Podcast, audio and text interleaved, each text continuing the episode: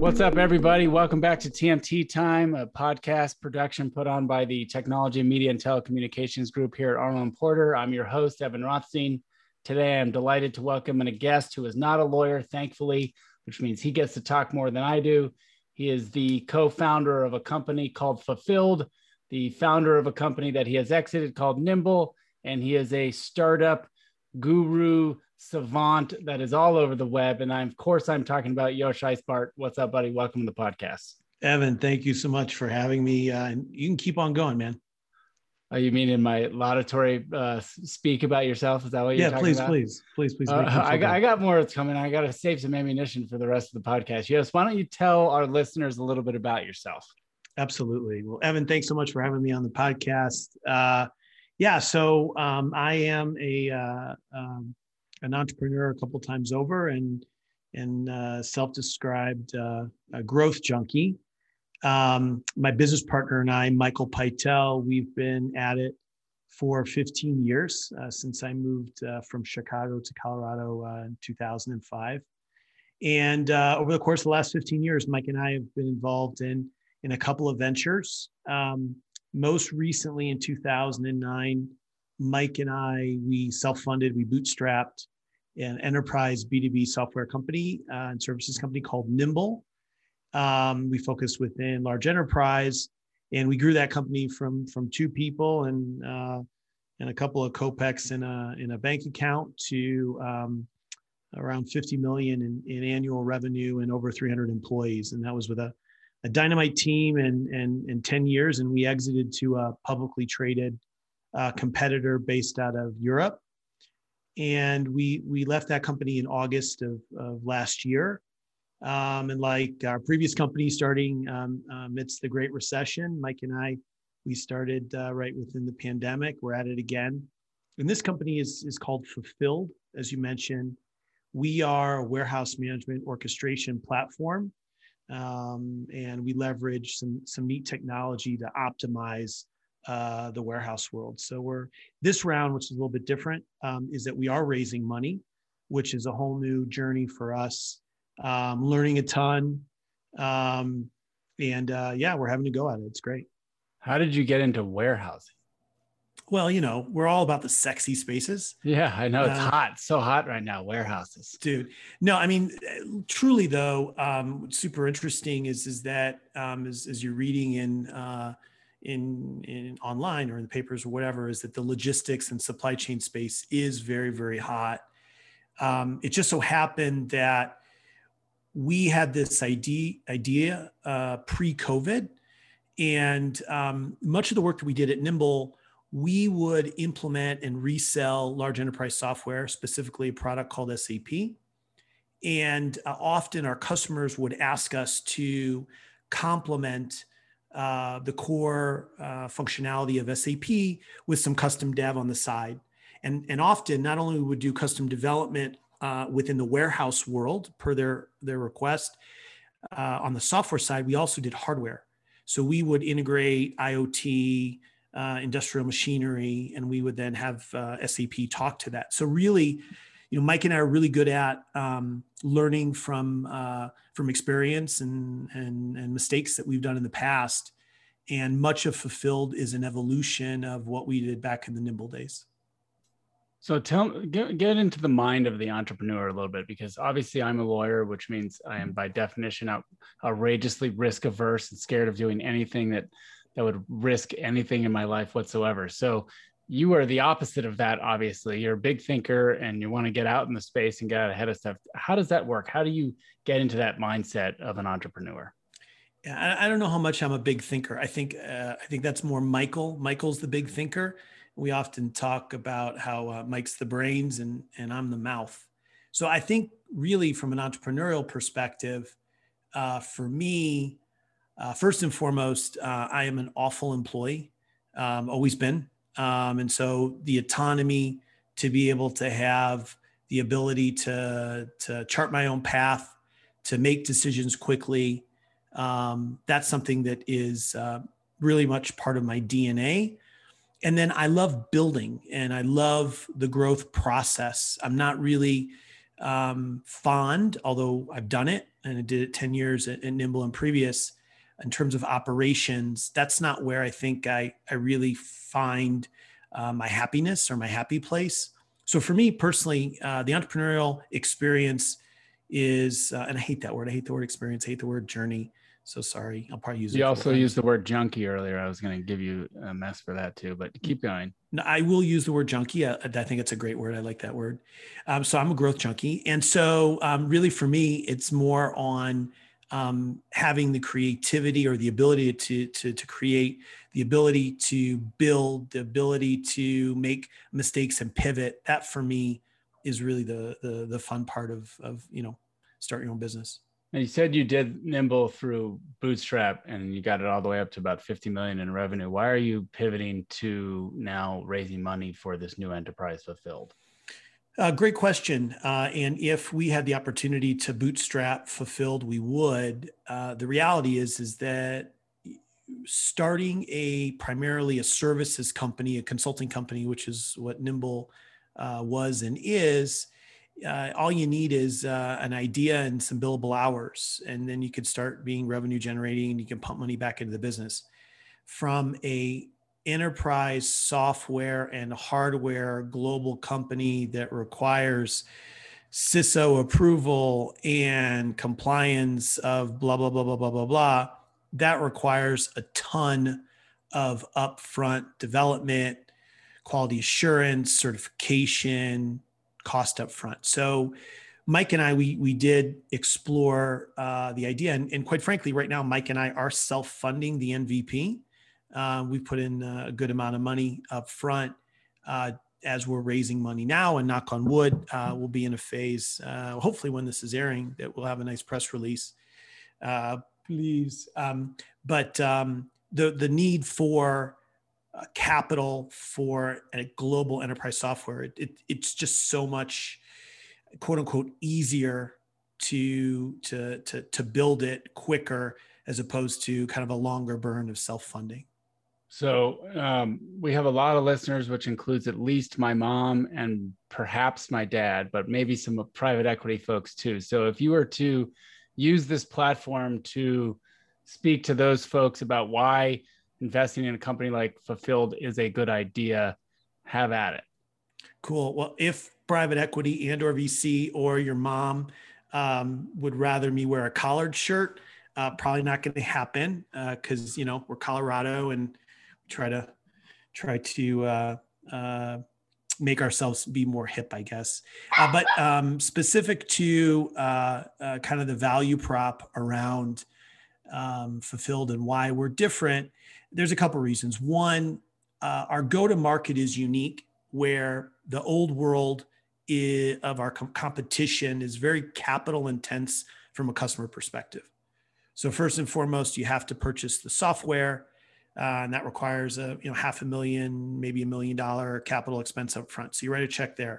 Then you need to have an integrator like an I B M and a Deloitte or an Accenture, what have you, or a Nimble, and they then need to do the implementation. And that is around two X, three X of, uh, of the, the software. So now it's another two million of implementation. And then you need the hardware, and that those are the scan guns or the scanners.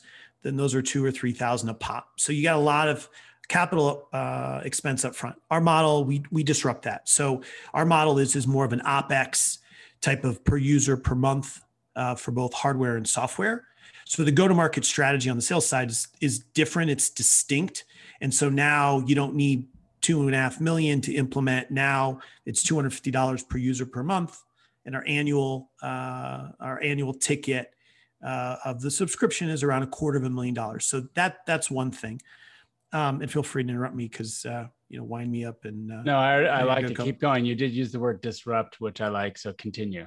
Cool. And so as a junkie, so then on the, uh, on the, uh, on the software side, on the hardware side, that is also differentiated. Uh, one is, is we are location aware. So what that means is, is that the other software products out there, when you set up the software, the software doesn't know whether or not a bin of where you're putting a widget uh, of bin one and bin two are fifty feet away or five hundred feet away. And that's important in terms of the, the logistics, the optimization of how the warehouse worker uh, navigates, et cetera. So what we do is we are location aware, where we have uh, five G ultra wideband, so some dual connectivity there, that uh, provides real-time location services that identify where a warehouse worker is six times a second.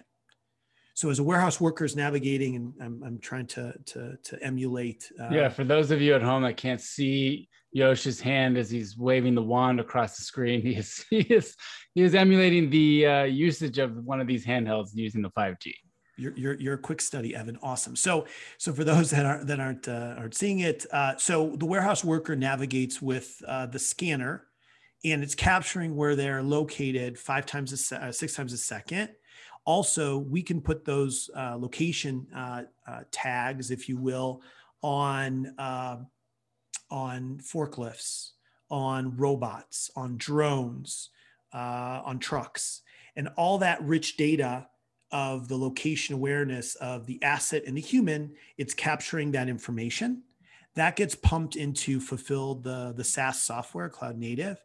And through then machine learning algorithms, we're then able to proactively identify uh, task, directed task between human and robot. So not only are we able to do location awareness, which in itself is cool, but the what's the really innovative and disruptive uh, piece of this is that we're task directed. So now it's not about tribal knowledge and a warehouse worker trying to figure out what do I got to do. And with so much labor turnover now, I'm sure you've heard that the, the workforce, specifically in the warehousing world or in the logistics world, is and they insane. Can't get people to come back, right? And then the people are leaving, going from one place to the other. I mean, obviously, Amazon is in the supply chain business other than A W S, but that's how they started. That's what they do. So yes, you're right. So so so Amazon puts up a, a new warehouse three miles down the road.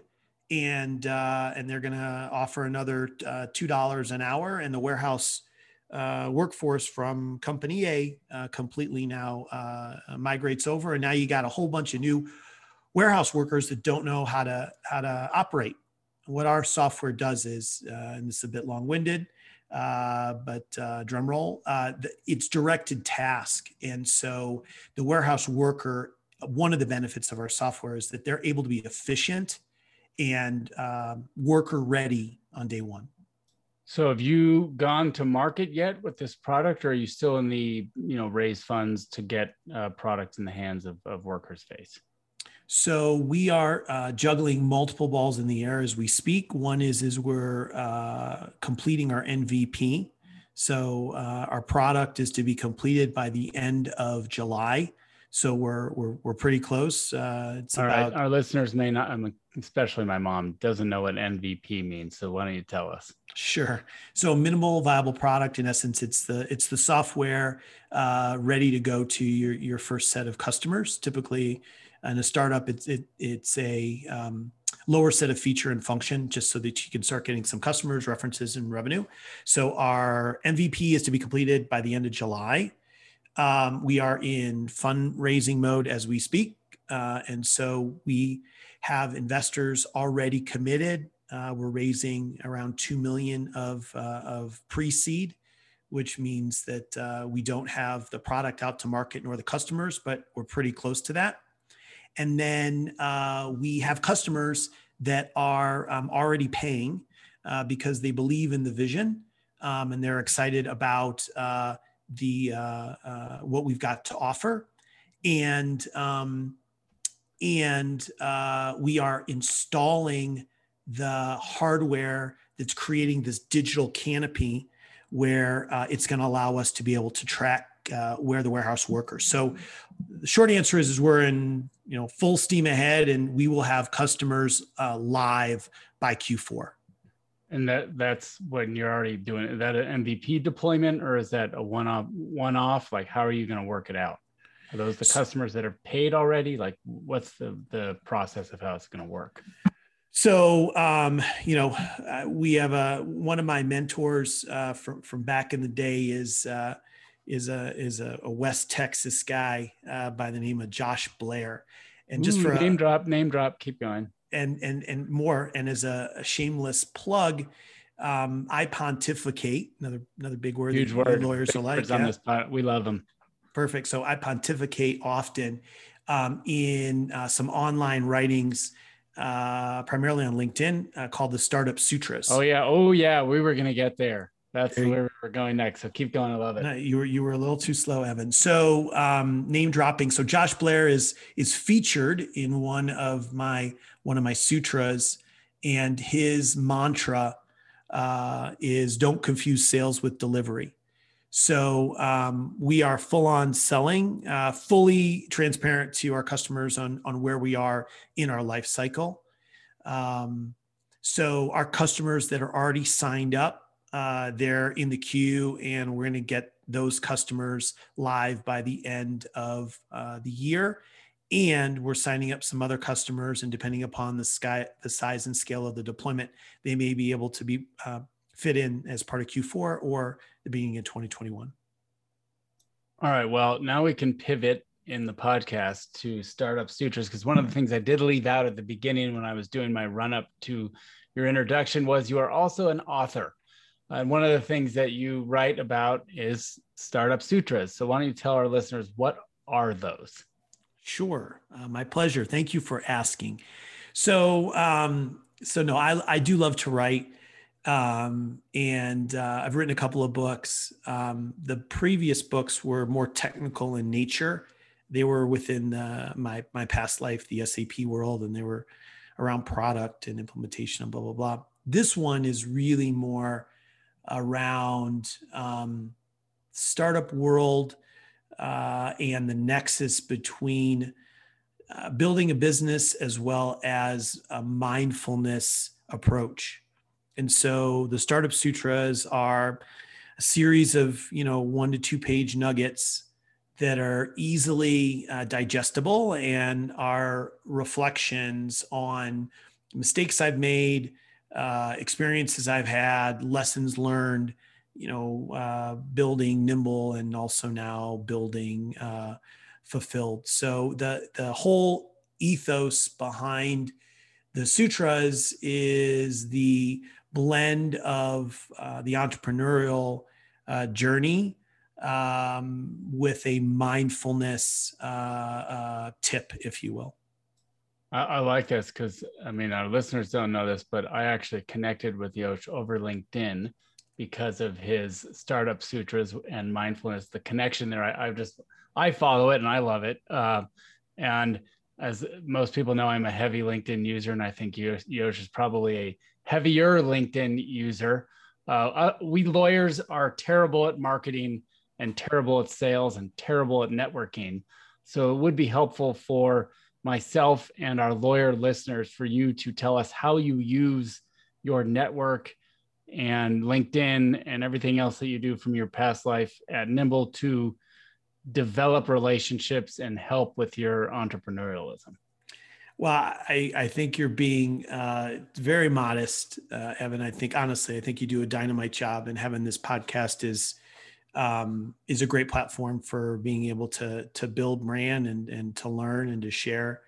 I think one of one of the things that we did really well back in the Nimble days, and we're trying to rinse and repeat with Fulfilled, is the whole concept of be a chef. And and what I mean by that, uh, which is really how Startup Sutras kind of came to be. Uh, there uh, is a company out there uh, called Basecamp. Um, and Jason uh, uh, Freed and, and such is, is really ubiquitous in the in the in the startup uh, world. And he wrote a book uh, along, I think, with his business partner um, uh, ten years ago called uh, Rework. And if, for those folks that aren't familiar with Rework, it's a great, great read. For those interested, whether they're part of it or not, in terms of kind of building a business, it's awesome. It's a series of nuggets. It's one to two pages, and it's all of the the the, the experiences that Jason and team have had on building, uh, which they used to have. Their company used to be called uh, thirty-seven Signals, and now it's called Basecamp. Anyway, one of the nuggets in uh, Rework was uh, uh, was a chapter called Be a Chef. And the concept behind being a chef is that, you know, you've got Rachel Ray and Emeril and uh, Wolfgang Puck and whatever, and they they share what their recipes are on how to make a baked Alaska or a, you know, a hot dog or whatever, and they share their recipes. Well, by sharing those recipes, you have a whole host of folks that may try the recipe. You have a bunch of folks that may never try the recipe. Some may try the recipe and fail. Some may succeed. But out of a hundred, you're creating this audience of folks that by sharing knowledge, by sharing experience, by sharing the recipes, you are, you're teaching. And you're not talking about why, you know, Nimble is the best S A P integrator ever, or why Fulfilled is the greatest warehouse management product or whatever. You're talking about pro uh, solving problems. So what we've done in the Nimble days and what we're doing now again, or whether it's the sutras, it's really about sharing experience. And it's about providing almost step-by-step tutorial on how to execute something. And from that, first off, it's good sales because it's non-threatening.